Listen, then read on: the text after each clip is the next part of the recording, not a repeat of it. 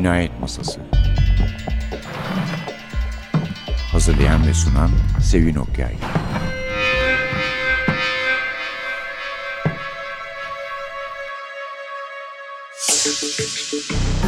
Merhaba, NTV Radyo'nun Cinayet Masası programına hoş geldiniz. Ben bugün hayli zamandır aslında bende olan da bir türlü sıranın gelmediği bir kitabı takdim edeceğim size. Daha önce sanıyorum bazılarını tek tek yapmıştık. Leo Malye'nin Kara Üçlemesi.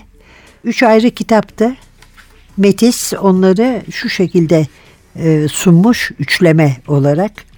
Bir fabrikanın grevdeki işçileriyle dayanışma için soygun yapan bir grubun adi soygunculara dönüşmelerinin hikayesini anlatan Hayat Berbat, ısıtmayan bir güneşin sıcaklığını kenar mahalle dilberi Gina'da bulan yetim sokak çocuğu Andre'nin yürek burkan öyküsü Güneş Bize Haram ve boyundan büyük işleri kalkışan Paul Blondel'in soluk soluğa firarını konu alan Ecel Terleri. Metis koleksiyonu diyelim imzalı bu üçleme aslında Fransızca basım tarihlerine bakarsak ilk basımlarına eski 48 yılında basılmış üçü de. Şimdi biraz sabır rica ediyorum sizden. La vie est dégueulasse. Hayat berbat. Le soleil n'est pas pour nous. Güneş bize haram. Ve üçüncüsü Sir O Trip de Ecel Terleri. Gerçekten çok iyi bir yazarın çok iyi kitapları biliyorsunuz Mali'nin tamamen kendine ait bir dünyası var. Ve yani kara romanın sadece Fransa'da Avrupa'da değil bence dünyada da önde gelen isimlerinden biri. Metis bunları ilk kez Hayat Berbat'ı 1995'te, Güneş Bize Haram'ı 1996'da, Ecel Terlerinde 1997'de olmak üzere 90'lı yılların ikinci yarısında basmıştı. Tek cilt olarak da önce Ekim 2007'de sonra da Nisan 2012'de bastılar. Çeviren Haldun Bayrı ve çok da iyi bir çeviri olduğunu söylemeliyim. Yani çünkü Male çok iyi argo kullanımıyla yani Paris'te geçtiği için romanları ve Paris sokaklarını anlattığı için esas olarak bu sokaklardaki insanları çok yakışan bu kitaplara bir argo ile yazar, argo kullanır. Ee, Bayru da onları gayet uygun bir şekilde Türkçe'ye çevirmiş. Kara üçleme Hayat Berbat'la başlıyor. Önce biraz ondan söz edelim. Çünkü yazarın kendisinden ve kahramanı karakteri Nestor Burma'dan da biraz söz etmek istiyorum. Çünkü Nestor Burma Raymond Chandler'ın Philip Marlowe'una cevap olarak yarattığı bir dedektif. Ama biz gene de önce kitabımızdan sunduğumuz kitaptan konuşmaya başlayalım.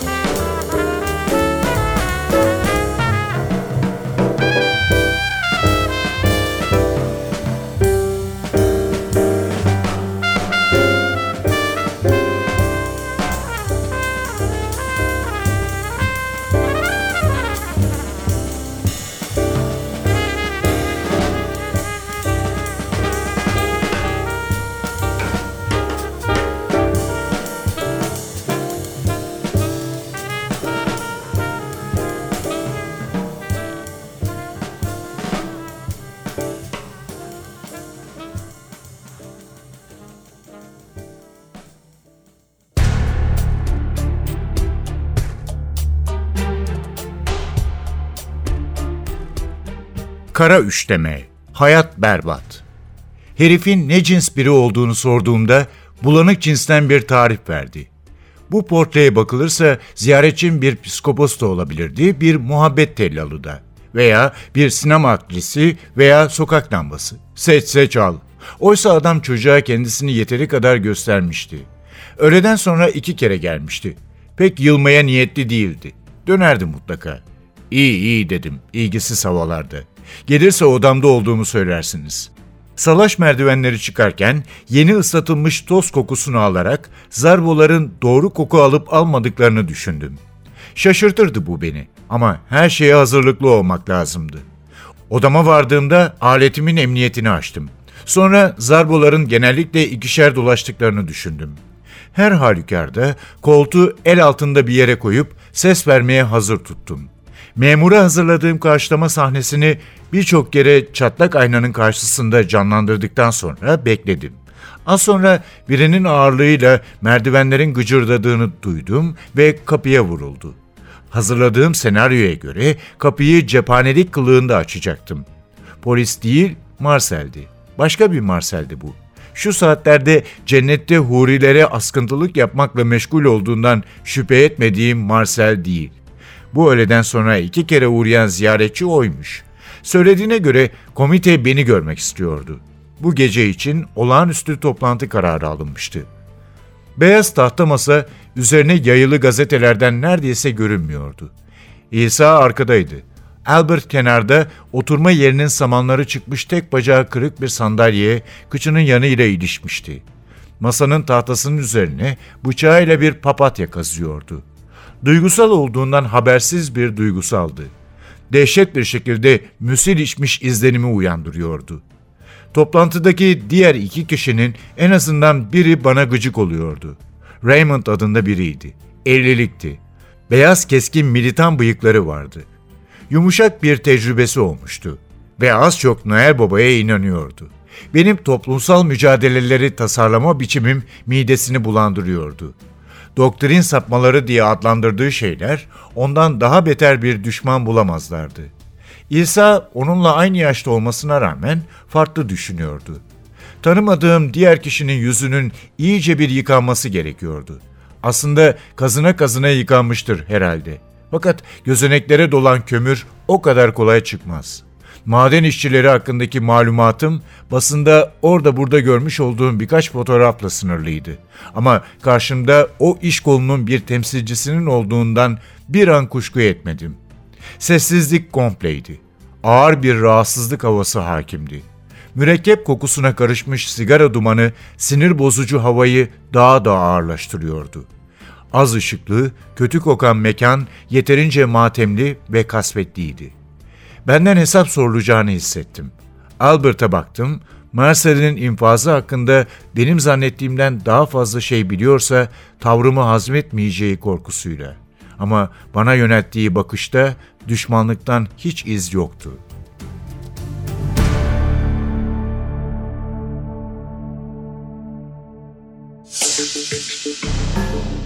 Aslında bir lafı var. e, Bu üç hikaye içinde geçerli. İnsan kendisine hayat seçemiyor. Gerçekten de buradaki karakterler en azından kendilerine hayat seçemiyorlar. Ve bu durumun fena halde farkındalar. Şöyle bir e, inançları var. Ne yapsalar bu bataktan kurtulamayacakları yolunda. Haksız da çıkmıyorlar doğrusu. Haklı çıkıyorlar. Hepsi birer kıza aşık oluyor. Ama yani bu aşktan da umutları yok aslında. E, haklarında hayırlı hiçbir şey olmayacağını ve hayatın berbat olduğunu düşündükleri için özellikle birinci kitapta bu hükmü diyelim sık sık okuyoruz, dinliyoruz. Kitabın adı yani Hayat Berbat. Ne yapsan hiç faydası yok. Hatta Hayat Berbat'ın kahramanı, karakteri Jean şöyle der. Hakikaten de kendimle bayağı çelişki içindeydim. Hayat bir çelişki anından ibaretti. Hayat berbattı. Yaşama lafını kullanmamak lazımdı. Berbat etme, bağırma, azarlama ve kusma demeliydik. Ve giderek e, Jean'ın kötülüğü seçtiğini de görüyoruz. Yani sadece böyle bir hayata mahkum olarak bu mahkumiyeti kabul etme, ona teslim olma şeklinde bir tavır değil. İktidara ve topluma karşı kötülükle mücadele etmeyi ve böyle bir kötü adam olmayı seviyor. İhanete muhabbet gösteriyor diyelim. İhaneti seviyor aslında. Ve bu dünyadan hiçbir beklentisi olmayan kahraman da anti kahramanı daha doğrusu aslında daha iyi niyetle yola çıkmışken bir maden işçilerine yardımcı olmak için e, bir banka soyuyorlar. Maden işçilerine yardımcı olmak için bir soygun yapıyorlar. Ancak e, soygun düşündükleri gibi işlemiyor. Birkaç kişiyi vuruyorlar. Daha doğrusu bu aksilikten ziyade Jean'ın birden silahın gücüne kapılması ve öldürmekten hoşlanması açıkçası yüzünden meydana geliyor. Sonra da işçiler o parayı istemiyor. Onlar o parayı istemeyince Jean büsbütün e, aklını kaçırıyor. Bir anda yaptıkları adi bir soyguna ve katliama neredeyse dönüşüyor. Üstelik vurduklarından bir tanesi de sevdiği Gloria'nın babası. Seviniyor da üstelik buna. Bunu da belirtelim. Jean'ın ağzından anlatılan bir hikaye ve diyor ki noktayı koyuyor. Bizim işlerde mutlu insanlara yer yoktur diyor. Çünkü mutlu insan olursan yani e, şüpheli bir durumdasın. En azından böyle diyelim. Sana güvenemeyiz.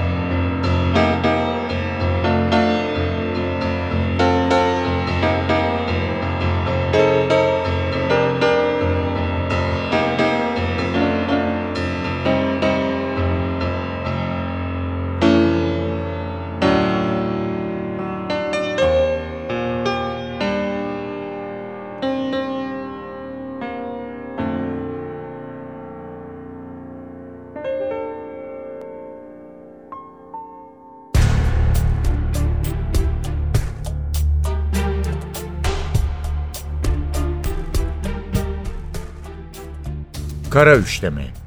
Güneş bize haram. Herhalde hesabına parayı ben göndermedim ya. Bundan emin olabilirsin. Duvar saatine baktı.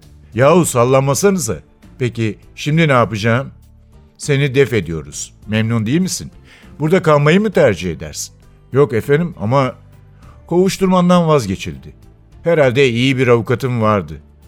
Bu beni gülümsetti. Akrabası istedi dedi katip. Yeniden şaşırarak hesaplarını bıraktı. Öyleyse memlekete mi gönderiliyorum? Gardiyan gülmekten katıldı. Daha neler? Ara sıra bir aktris de ister misin? Seni kapı dışarı ediyoruz. Buna dua et. Onayladım. Ve beni böyle serbest bırakmanın tuhaf bir şey olduğunu düşündüm. Bu gece de yatırabilirlerdi. Birkaç saatten bir şey çıkmazdı. Çünkü beni memlekete yollamazlarsa sürüngenlerin arasında kalacağımı ve hemen olmasa bile yakında bir gün yeniden buraya düşeceğimi hissediyordum. Üstelik o sefer dayımın sırf platonik bir arzuyla yanına istemesi de beni kafesten çıkarmayacaktı. Zindanın kapılarını açıyorlardı. Önemli olan buydu. Şimdi onlardan ayrılma anında gardiyanlar bana bulaşıyorlardı. İçimden çılgın bir şekilde onlara sallanmayın demek geliyordu. Özellikle de rakamları sıralaması bir türlü bitmeyen ve parmaklarıyla hesap yapıp duran şu katibin karşısında. Neden tedirgin olduğunu sonunda anladım. Hesabımda 15 franklık bir hata bulmuştu. Bu parayı cebime atabilecek olmama hasta olmuştu. Bu kadar karmaşık olacağını sanmazdım diye iş çekti gardiyan sigarasını yakarken. Şu 15 frank da ne? İlk gün kırdığı cam. Gardiyan ıslık çaldı. Bana baksana sen Arnold. Demek gözü karasın ha. Gelişinin şerefine bir cam mı kırdın? Benim hatamdan değil. İzah ettim. Ekmeğin atılarak dağıtıldığını ve yakalamak için rugby numaraları yapmak gerektiğini bilmiyordum. Hücrenin kapısı açılıyordu. Koğuşbaşı somunu fırlatıyor ve yeterince çevik olduğunu gösterip onu bloke etmek tutukluya düşüyordu. Ben daha yeniydim. Bu sportif adetlerden habersizdim ve koğuş başları gülle fırlatma talimleri sırasında ellerini yumuşak tutmuyorlardı. Gardiyanlardan daha pisliktiler ve yeni gelenin hep burnunu sürtmeye uğraşıyorlardı. Ben de tayin ekmeğinin kelleme doğru havayı yardığını gördüğümde sakınmak için eğilmiştim ve somun camın tam ortasına oturmuştu. Fakat Kodes'te cansız nesneler insanlardan bile daha pislik olabilir. Atmosfer bunu gerektirir. Somun camı kırdıktan sonra parmakların arasından geçmiş ve avluya düşmüştü. Orada ötekiler tarafından paylaşılmıştı. Belki de çürümüştü. Her halükarda onu bir daha hiç görmemiştim. Ne onu ne de ona benzeyen bir şeyi. Dolayısıyla o ilk gün ekmeksiz kalmıştım. Şimdi serbest bırakılırken de kırılan camı ödüyordum.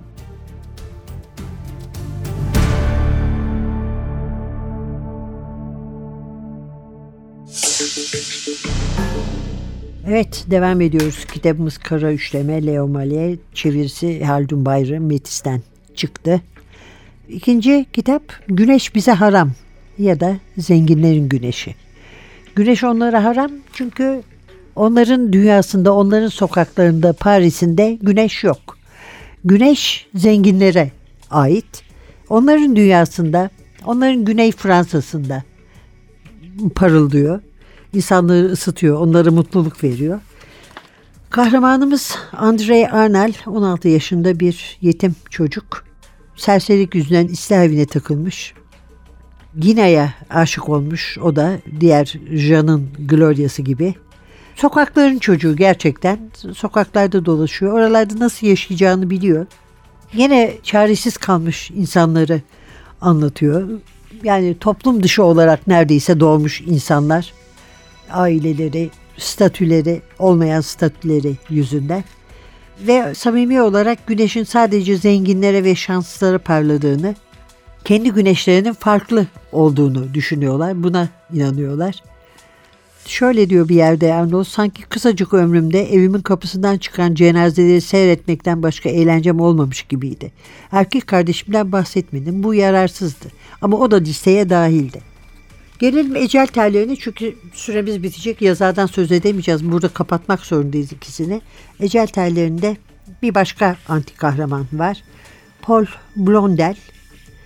O da küçük çapta sahte mücevher işi yaparak geçiniyor.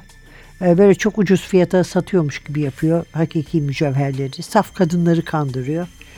Onun e, sevdiği kadında güzel genç bir fahişe olan Jean. Birlikte bir süre yaşıyorlar. Sonra sevgilisini elinden kaçırmamak için daha büyük işlere girişmesi gerektiğini düşünüyor. Daha doğrusu Jean ikna ediyor onu. Sonra da hep olduğu gibi Male kahramanlarının genelde başına geldiği gibi sınırı aşıyor. Sınırı aşınca da geri dönmek de durmak da imkansız ve küçük bir sahtekarken bir numaralı halk düşmanı olma yolunda ilerliyor. Kendini olayların akışına bırakıyor. Hiçbirinde böyle bir vicdani süreç, merhamete kapılıp ben neler yaptım diye bir şey düşünme yok ama buna rağmen yani onlara bir hak düşmanı muamelesi edip nefretle bakmıyorsunuz. Çünkü niçin bu halde olduklarını, nasıl yaşadıklarını, bu hayatın nasıl bir hayat olduğunu anlıyorsunuz. Çünkü Male hakikaten sokaklara, Paris sokaklarına yüzde yüz hakim bir yazar. Dolayısıyla kötü karakterlerinin bile tırnak içinde kötü insancıl yanları var. Hiç olmayan yanları da var tabii de. Ama onları karakter olarak seviyor muyuz, sevmiyor muyuz bilemiyorum. Bu insanına bağlı ama hiç değilse akıbetlerini merak ediyoruz.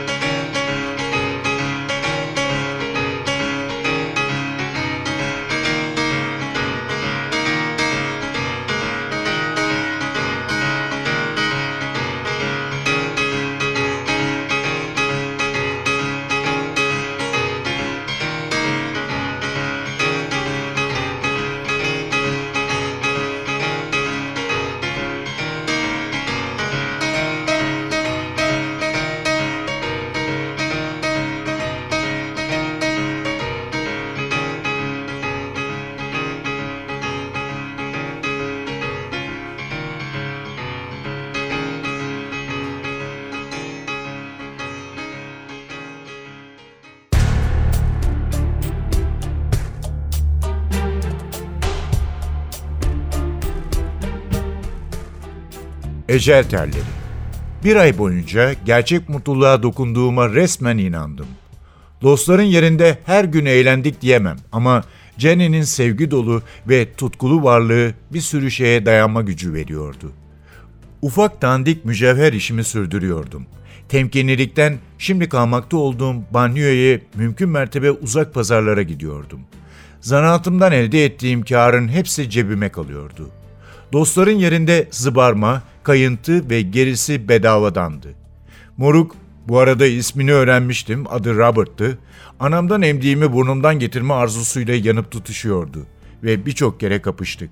Şimdi bağırıştığımız zamanlarda kargaşadan istifade ederek bir şişe kırmızıya el koyan, zira bunu sevdiği aşikardı, sessiz şahidimiz kamburlar perisinin aksi bakışları ve duvar gibi kulakları önünde konsere üçümüz de katılıyorduk.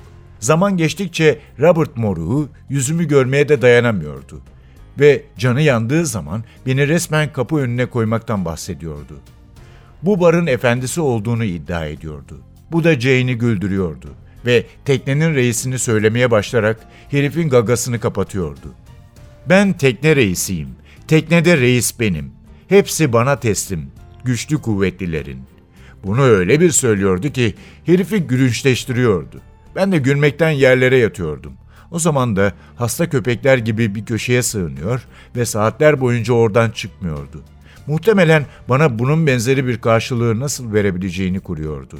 Eğer bozuk attığı sırada bir müşteri ona ne olduğunu sorarsa takma dişlerinin dert çıkardığını söylüyordum. Ya da bu ayarda başka bir espri patlatıyordum ve tezgahta onun yerine geçiyordum. İçki servisi yapmayı öğrenmiştim ve yakında çırak olarak iş bulabilirdim. Robert'ın hazmedemediği bir şeyi daha. ''Yahu yatıyor olmanız beni niye ilgilendirsin ki?'' diyordu. Yalan söylüyordu. Bundan emindim. Benim derdim o değil. Fakat şimdi siz ikinizin neler çevirdiğinizi herkes biliyor. Haksız olmadığını kabul etmek gerek. Ticarethane müşterilerinin çoğunluğunu oluşturan tıfıl banyo yarı bitirimleri buraya sadece şöyle uğrayan biri olmadığımı, ortalıkta bu hanenin evladı gibi dolandığımı görmüşlerdi. Ve kendileri için paydos ilan edildiği sonucunu çıkarmışlardı. Netice artık onları gitgide daha az görüyorduk. Bazen normalde kalabalık gün olan cumartesi gecesi müzik dolabı sadece tozlu bilardo masasının dinlediği bir nakarat yayıyordu. Yok, işleri iyi gitmiyordu ve kendimi bundan biraz sorumlu hissediyordum. Ama ağlayacak halimde yoktu. Jane'i müşterilerin yanında kırıtırken görsem hiddetten kudururdum. Fakat fazla ileri gitmese bile çünkü şimdi onu seviyordum, vazgeçemeyecek kadar seviyordum onu. Ve şu tiplerden biri fazla atak davransa ben o zaman yapmam gerekecek olan ve belki de yapmayacağım şeyi, belki mi? Düşününce sırtımdan soğuk terler boşanıyordu. Yumruk atılır, yenir, basit bir zorbalık hareketidir. Atmak ya da yemek için şimşek gibi bir savaşçı veya bir cesaret abidesi olmak hiç gerekmez. İspatı bir gün itinalı bir tane salladım Robert'a. O gün alışılmış halinden daha bunaltıcı davranmıştı ve ona bir yumruk vurdum. İkimiz de kelle olmalıydık. Ona bir yumruk vurdum ve karşılık vermedi. Bunun yanıma kalmayacağını homurdandı sadece. Haklıydı.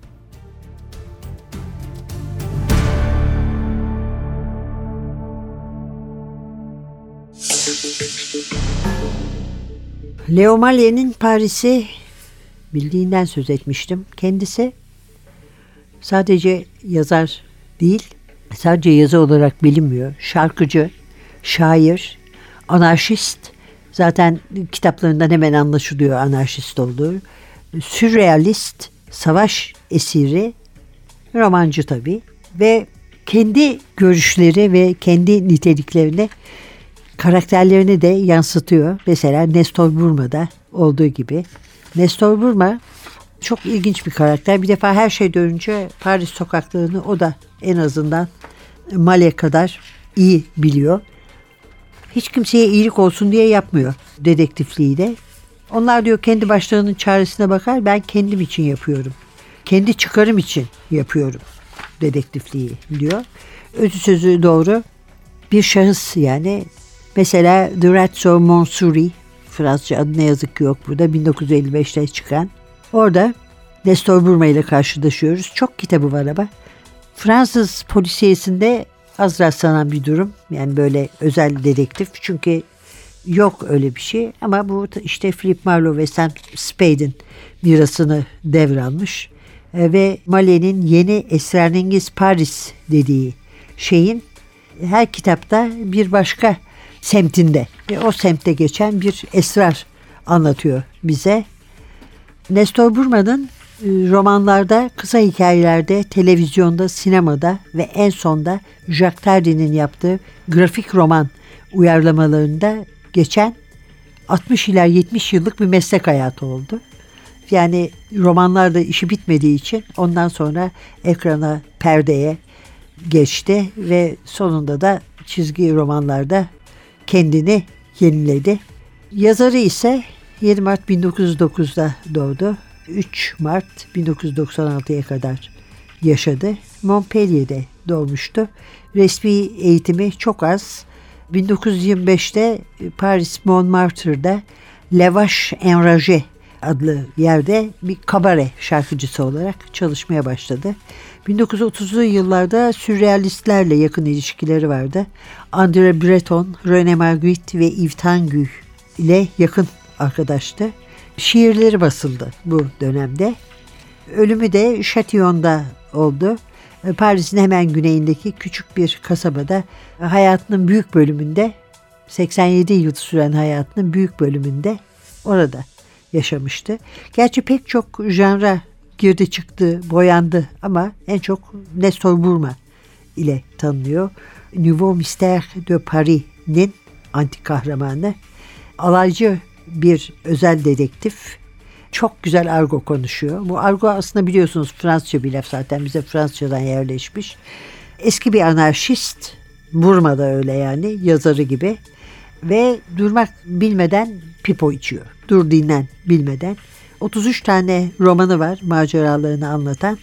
Bunların 18 tanesi az önce de söylediğim gibi Paris'in çeşitli semtlerinde, hepsi bir semtte geçiyor.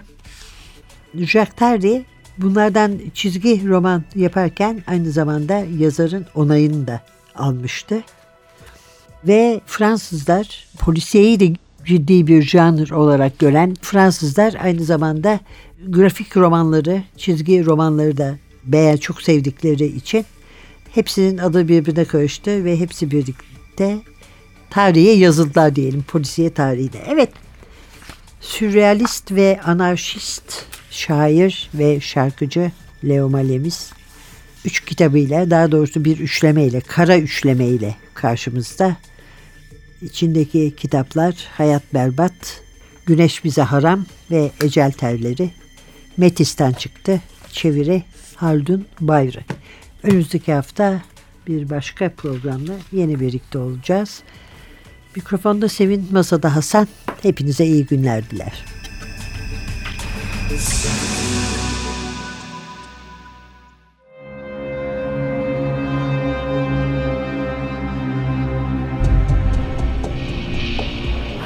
Cinayet Masası Hazırlayan ve sunan Sevin Okyay